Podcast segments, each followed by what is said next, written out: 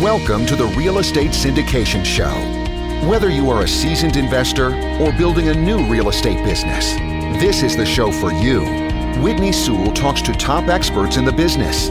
Our goal is to help you master real estate syndication. And now, your host, Whitney Sewell. This is your daily real estate syndication show. I'm your host, Whitney Sewell. Today, our guest is Krista Testani. Thanks for being on the show again, Krista. Thank you, Whitney, for having me again.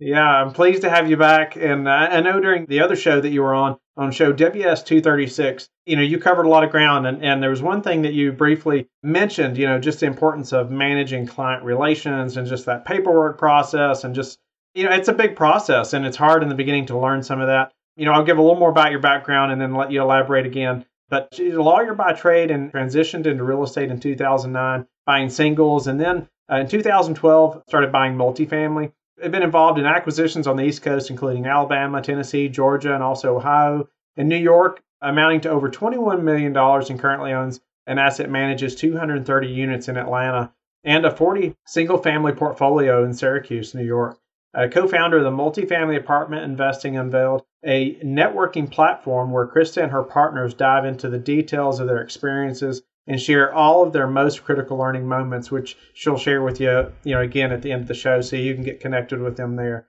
But krista you know give the listeners a little more you know about maybe your background and obviously i would tell listeners to also go back to show 236 where you can hear more about krista but tell them a little bit more about who you are in case they haven't heard that one yet and let's dive in so, okay, thank you, Whitney. I am a lawyer by trade. I practiced for a number of years, about 10, but I did give that up in 2007. It was just an industry that required an exorbitant amount of time. And I did not, at that time, I realized I didn't really have a passion for it. And I wanted to do something that I was passionate about. If you're going to work X amount of hours a week away from your family, not with your kids, you better be passionate about what you're doing. It took me some time to figure it out. I left in 2007. I started real estate in 2009 by flipping houses and then ultimately transitioned over to multifamily acquisitions in 2012. I will say that transition is when I started syndication because I realized I wanted to scale my business. It's why I went into multifamily. And you're not going to do that by using your own money. So you need to utilize other people's money. So syndication was something I did right out of the door, day one with my first multifamily deal. And obviously, it sounds obvious. I say obviously because it sounds obvious to me, but maybe people forget in the day to day activity that they're doing, you almost sometimes can forget how important the investor is. Like without their money, you don't have a syndication model, you don't have a business. So it's not just important to be transparent and communicate well and you know with your pro formas and your communication with your investors as you're ramping up to get the deal. It's almost as or even more important to keep up that level of communication to keep up that level of transparency during the entire life of the hold because you want that investor for your next deal or maybe you want that investor for another deal while they're still in this deal. And the only way you're going to continue to win them over is by being transparent and communicating with them often. There's a lot of paperwork involved for the ramp up. There's even more paperwork involved when you're closing the deal. And then you have the paperwork involved when you're communicating with your investors during the hold and you're helping them file their taxes. So it's a big part of the business that I don't hear a lot of people talking about because I guess you can consider it back office stuff and people want to talk about the sexy part of multifamily investing that's finding the deals underwriting the deals broker relationships investor presentations. And yeah that is that could be the real fun part of this business. Managing paperwork isn't necessarily the fun part but it's super important that you do it well that you're efficient so that it doesn't take up so much of your time that you're only managing paperwork and you're not out there looking for deals. I mean that's the quagmire you don't want this part of the business to bring you down so much so that you can't move your business forward in other ways, which is networking, finding deals, finding new deals, and finding new investors. So it's really important to get this part right as quickly as possible. Let's help the listeners to get it right as quick as possible and, and to learn from you and you know how you all have grown and just really have some systems now to help you all do this process. So I know you mentioned like the, the paperwork from the ramp up to the closing to the taxes, you know, numerous things there. And so let's start in the beginning and let's go over some paperwork that they need to know about and be prepared to have organized and, and have ready. Okay, so you know, from the very beginning, whether you have an IRA investor involved or a cash investor involved, you have your operating agreement, you have your disclosures. That's usually called a PPM. And in general, it's just to include all of the risks involved that you need to apprise your investors of, and then the operating agreement, and then what's called a subscription agreement. So here's the deal this is what you need to do from the very beginning understand the documents that you need to present, get them in line, and how are you going to disseminate them? Okay, one of the things that you want to be more efficient at, it took us years. We were physically delivering these documents, physically getting signatures from everyone. That's okay when you're dealing with five to 10 investors and they're local. Now, you know, fast forward, our last deal was 50 investors and they were all over the country. So we looked into something called DocuSign. What I'm trying to head off right now is your time spent in collecting executed documents. So my advice is if you're syndicating, you have people all over the country, you're going to want to use a format where you can online get them their documentation they can sign online and get it back to you. You don't want to use snail mail anymore where you're waiting for people. And thankfully, thank God, the legal community has caught up. And for at least these documents, they don't need what's called a wet signature. They don't need an original signature on the operating agreements or the subscription forms that your investors are signing. So speed up the process and look into that. That's number one, because that was a very arduous process for us to do in the beginning when we were collecting everything physically from people or asking them to throw them in the mail. That is number one. Number two, if you are working with IRA investors, what are the custodians that you're working with? And hopefully it'll only be one, but sometimes it's more than one. Reach out to those custodians right away. Get the documentation that they require. Not every custodian has the same requirements, the signature blocks. I cannot tell you how we were tripped up on our last deal because we provided all the documentation to the IRA custodian and they didn't like the signature block. And we had to redo the signature block for every investor and have them re sign. The time that we spent in doing that was just time better spent doing something else. So when you're dealing with IRA custodians, reach out to them, find out exactly the format, the document that they want. It's usually called a subscription agreement. They want to see your operating agreement make sure they've okayed the signature blocks, include whatever language it is that they want, and that will expedite the process so you don't have to redo documents, which is what happened with me.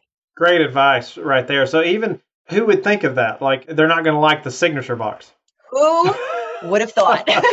so, great advice. You know, like let them see the document you're using. And, you know, if you're using DocuSign or we use Adobe Sign, very similar. And so, you know, why not even like do a test one even like send it to yourself, do a test because I do that. You know, if, once I think I have it filled out correctly, I'm going to send myself numerous test versions just to make sure it's working properly, right? Why not even send them a test, a test version, so you can, you know, honestly say, okay, I'm sending it to you just like the investor is going to see it. Please give me your opinion. Does this work? You know, for what you need or blah blah blah. You know, whatever. So anyway, go ahead. Another thing that I would say, get systemized right away, and that is the compilation of your investor information to give to your attorney who will be filing certain things with this SEC. Okay, because whether it's, uh, we've never done a public offering yet, but I will tell you for those people that are doing the 506Bs as opposed to the 506Cs, there's what's called blue sky filings. And there's a tremendous amount of information that your attorney needs to compile. And the more organized you are and you can deliver to your attorney, the easier the transition is for him to file the blue sky filings with the SEC.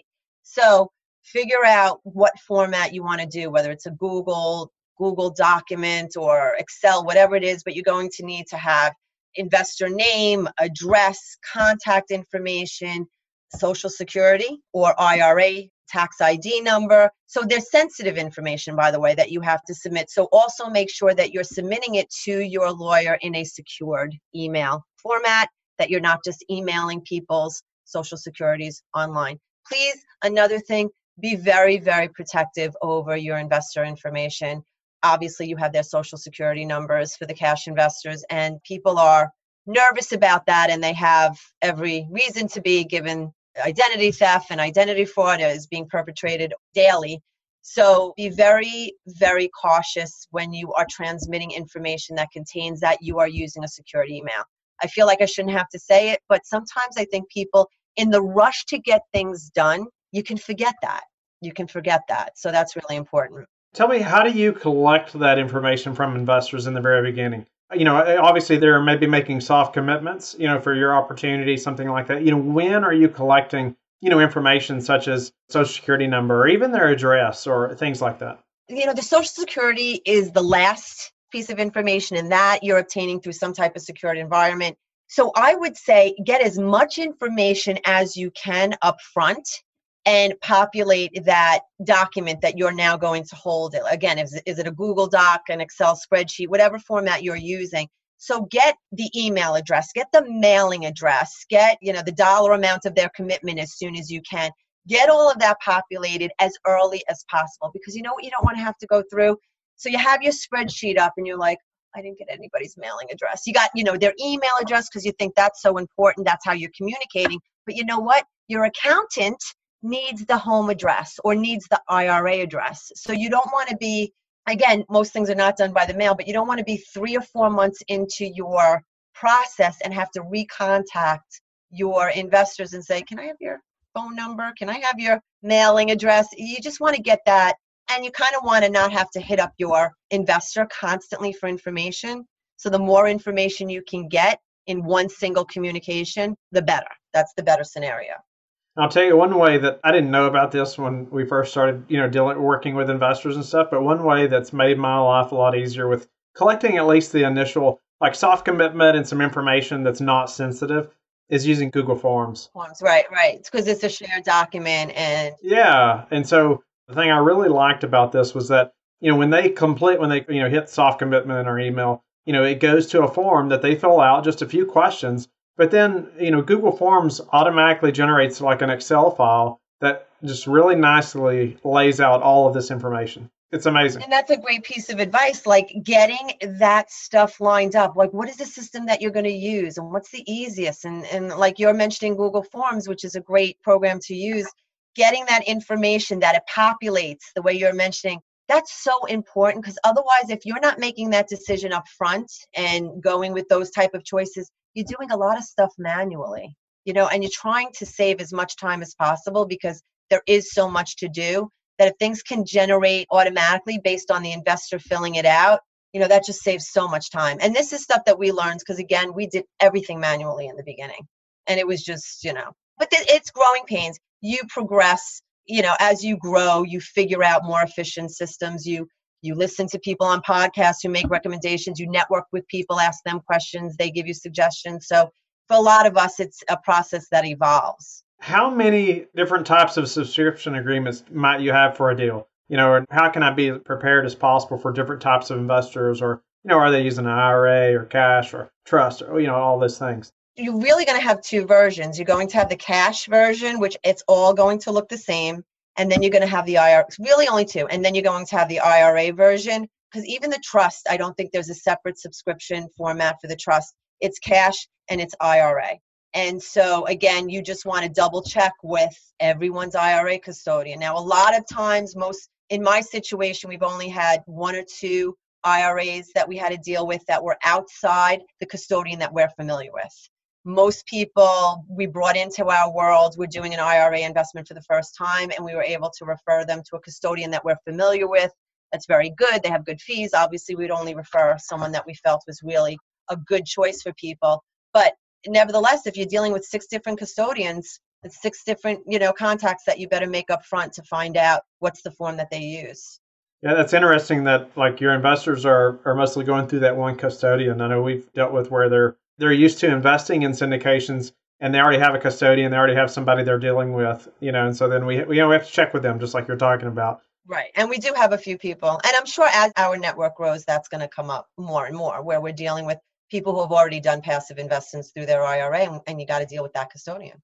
So, you know, what are some other paperwork things that, you know, we need to be thinking about, whether it's the, you know, we're talking about through the ramp up stage, you know, having the subscription agreement, documents prepared and how to get them signed and how to do some of this stuff electronically and getting that secure information. But then what about through the closing or even, you know, like you talked about taxes, you know, we got to have this information for taxes. What are some of the documents on our end that we need to make sure we have prepared? So one of the things, so through the closing, basically is what I was talking about, the operating, the subscription agreement, and then the, the compilation of information you're providing to your lawyer to make the blue sky filings. That's really through closing. Obviously, the communication that you do to update your investors during the deal is a whole different set and system that's involved. When it comes to paperwork, though, let me backtrack a little bit and get everybody ready for the documentation involved for you to help your client do their tax filings. So that's a big piece and very time consuming. April is not like my most favorite month of the year because even though I'm not an accountant, someone in your company needs to be the designated person that is the liaison between your accountant who is preparing K1s and possibly 990Ts, which is attached to the IRA filing, you're the liaison between your accountant and then getting that documentation to your clients who inevitably will be taking those prepared documents bringing it to their accountant and then they're doing their tax filing. So there's a couple of things that i would like to talk about with respect to this. Number one set expectations. You know many people may be the type of people that they have all their tax docs lined up and they have the appointment with their accountant on january 31st or february 1st i should say because they like to get their you know returns back immediately. You have to set expectations because there's a wrench in that plan for them and it's called the preparation of the k1s in your passive real estate deals. Our accountants are dealing with hundreds of clients who are doing the same thing and those hundreds of clients have hundreds of investors and they're trying to prepare k1s so you need to number one figure out what is the expectation from your accountant when can they have these documents ready? And then you in turn have to get those documents and turn them around to your investors. So there's a turnaround time with that. Very important to set the expectations for the client so you're not getting emails for the entire month of february and possibly into march. Where's my k1 where's my tax docs? Where's my tax docs you have to set that expectation. And what's an expectation that you set? Like when do you all try to have that done? You know it depends what's going on. This particular deal tax law changed. The tax law changed this year quite significantly. Our accountants had a very difficult time meeting the deadline of the last week in March. They tried to get the K1s to us by the last week of March so that we can get those documents out to our clients so that our clients have a solid two weeks to get their documents to their accountants, right? So if they have the documents by April 1. It's not a lot of time. I know some people would like to be at their accountants earlier, but again, in this particular case, you're dealing with an accounting firm who has guidelines too. I mean, we have a, a contract with them that says they need 80 to 90 days to turn around the tax documentation. So, unless I can find an accountant out there that I trust that could do it quicker, that's kind of one of the constrictions that we have in our business is that timeline. In particular, this year it was challenging because two things happened. One, the tax laws changed, and I think from what my accountant is saying, all accountants were struggling because although there was a new tax law with lots of new legislation, it wasn't rolled out on January 1. It's not like blast, every accountant in the world was able to plug into all the new information by January 2. It was rolled out over a course of a number of weeks. So they were waiting for the information in order to do the preparation. It was a crazy time. But barring that scenario, you know, I'm going to say you really you need to go back to your accounting firm and get the guidelines and push them as hard as you can to get it as early as possible. But my point is, you're only going to be able to push so hard. And then it's just a matter, again, of setting the expectations for the clients. They can't complain about what they've been made aware of and they signed on to. If that's a real issue for someone and they're not going to invest because of it, I don't think that would ever be the case. But as long as you make people aware, you're golden. You're okay goes back to communicating, doesn't it? I mean, you can't help the tax law changes, right? Nobody can help that. And as long as you're communicating why it's delayed or maybe it's different than that first expectation than you set, then, you know, what else can you do? And that's what we did. We had email blasts going out to our investors as the information came trickling in. We can't get it to you by March 20th. We think maybe March 25th, and we would email blast that. And then we'll say, but we're going to update you because it's time sensitive. Things are changing every day we were blasting our clients on a weekly basis just to keep them in the loop. All right, Krista. Well, taking a little turn here, what would you tell yourself if you could go back and tell yourself one thing before you got into the syndication business? These are deep questions. What would I tell myself? What to prepare myself? Like, sure. Any part of advice or anything at all? When it comes to syndication, you know, the biggest piece of advice I'm going to give you is get out of your comfort zone immediately and get in front of investors, whether it's a warm market or a cold market, because if you're going to syndicate, that is the meat and potatoes of your business. That's number one. And keeping in line with the theme of this interview, I'm going to say covet them, cherish them, and treat them right. So, transparency, consistent communication, owning up to any mistakes. There's going to be mistakes along the way, you know, so owning up to them immediately, no blame game. If you did something wrong, if you were late producing something to a client, nothing works better than just saying, I'm sorry, you know, I missed that mark. I'll try never to do that again. That's really important too, because every once in a while there may be a misstep. But I'm going to say everyone works very hard on underwriting and protecting that investment by underwriting conservatively. Yes, when it comes to the underwriting piece, that is so important. But there is a investor experience that is involved in syndicating, and it is mostly about the returns, absolutely. But in addition to those returns, there's this whole experience that's happening before that final return with that final payback after sale. Make sure that you work on that, that experience that you're providing to the investor so that they can always walk away saying, no matter what happened during the deal from A to Z, that was a good experience for them. Yeah, that experience is almost as important as the returns. Maybe not completely, but it is very, very important it's up there. Yeah, don't lose focus of that. And I think I think sometimes syndicators may understandably they're concentrating on working really hard to getting the best returns. So obviously that is their number one concern. But I think sometimes syndicators may fall short on all the other things that they need to do to contribute to the good investor experience you're trying to create. Maybe we've already covered this as far as with the paperwork and systems, but is there a way that you all have recently improved your business that we could apply to ours? just get better and i think we're still in the process honest to god it's about getting better with whatever you're choosing like you just said google docs or google forms works really good for you if people can do some research up front and do that we're only starting now and we've been doing this a while you know docusign we only used that for the first time last year i've been syndicating since 2012 the google docs the google forms that you just said thank you very much. I'm going to turn around. You're welcome. Uh, thank you for that piece of information because we do not have a system in place where it automatically populates into an Excel spreadsheet. I wrote that down and it's like, this is what I'm saying. Like, I'm here to add value, but thank you, Whitney, for adding value for me and making that suggestion because I'm turning around and, and looking into that right away. So all I could say is it is again it's an evolving process and if you could do the research up front to look at online systems that are available to cut down your time that you spend on something that's really, really important. Try to remove as much manual labor in your record keeping as possible. Krista, once again, you've been a fantastic guest. You provided so much value to the listeners. Tell them how they can get in touch with you and learn more about Sharpline Equity uh, www.sharplineequity.com is our site. You can email me directly at krista at sharplineequity.com, Krista with a K, K R I S T A. And we also have, if you Google multifamily apartment investing unveiled, you will find out we have a Facebook group that you could join. And also, we have a live meetup that happens every second Wednesday of the month. Great. Krista, we'll definitely have that in the show notes again so the listeners can check out that Facebook group and, and meet your team and learn from you all. Appreciate the listeners being with us today and every day. I hope you'll go to LifeBridge Capital and connect with me. Also, go to the Facebook group, the Real Estate Syndication Show, so we can all learn from experts like Krista and grow our businesses. Hope you're sharing the show, and we will talk to each of you tomorrow.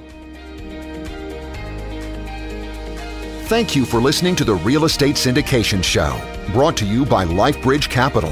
LifeBridge Capital works with investors nationwide to invest in real estate, while also donating 50% of its profits to assist parents who are committing to adoption. LifeBridge Capital, making a difference, one investor and one child at a time. Connect online at www.lifebridgecapital.com for free material and videos to further your success.